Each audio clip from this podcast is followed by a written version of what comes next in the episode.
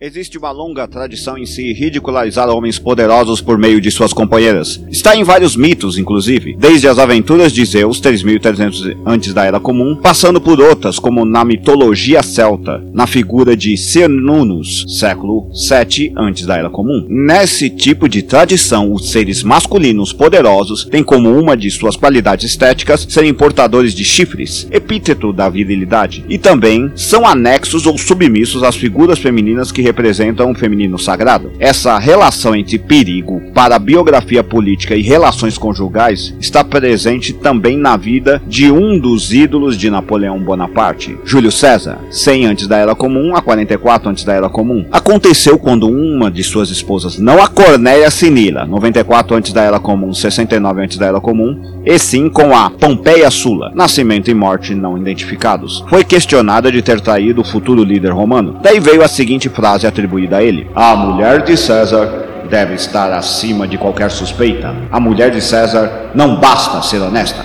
deve parecer honesta. Fofoca que seria digna de Suetônio, e se não me engano, foi propagada pelo mesmo. Sombrionauta apresenta Suetônio Escocês, Napoleão, filme 2023, A Coroa de Chifres dos Imperadores. Antes de continuar, agradeço se puder compartilhar, curtir e se inscrever no canal deste podcast. Logo, ligar imperadores à falta de virtude em termos maquiavélicos é para lá de uma manobra maquiavélica antes mesmo do próprio Maquiavel, 1469-1527. Todo o filme privilegia narrar o relacionamento do corno, digo, do corso, com Josefina de Berremalars, 1763-1814. Vanessa Kirby, que por sinal o traiu bem menos que sua outra esposa esposa, Maria Luísa de Áustria, 1791-1847. Anna Mauen. Dizem as más e bem informadas línguas. Aqui é que o filme poderia ser mesmo uma boa biografia histórica, mesmo se focando no cotidiano, se tivesse abordado os motivos desses casamentos e divórcios. A biopolítica da realeza. É sabido que toda a política europeia pós-capitalismo é baseada na transmissão de poder por meio da herança biológica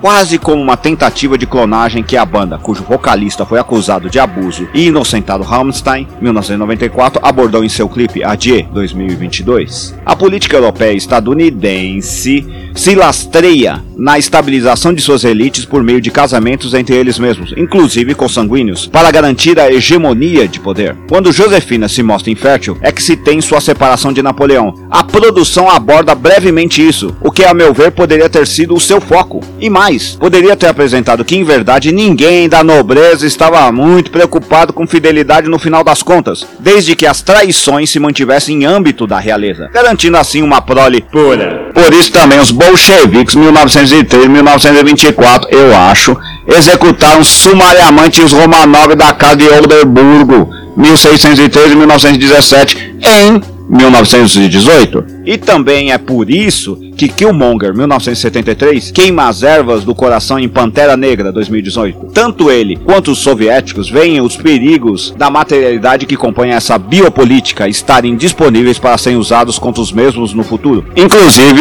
isso volte e meia usado também contra a representação de Napoleão nos quadrinhos, o Doutor Destino, 1962. Siga para a parte 4, final. New Modern Army versus Nouveau Modèle d'Armée. Você apreciou, compartilhe nas suas redes sociais. Dê um curtir se você estiver no Facebook. Dê 50 palminhas se você estiver no Medium. E dê finalmente um curtir e um compartilhar se estiver no Facebook. Ou, se estiver no WhatsApp, envie para seus amigos. Se estiver no TikTok, compartilhe também e divulgue. Se estiver no YouTube, se inscreva em nosso canal. Até mais. Até a próxima. Obrigado.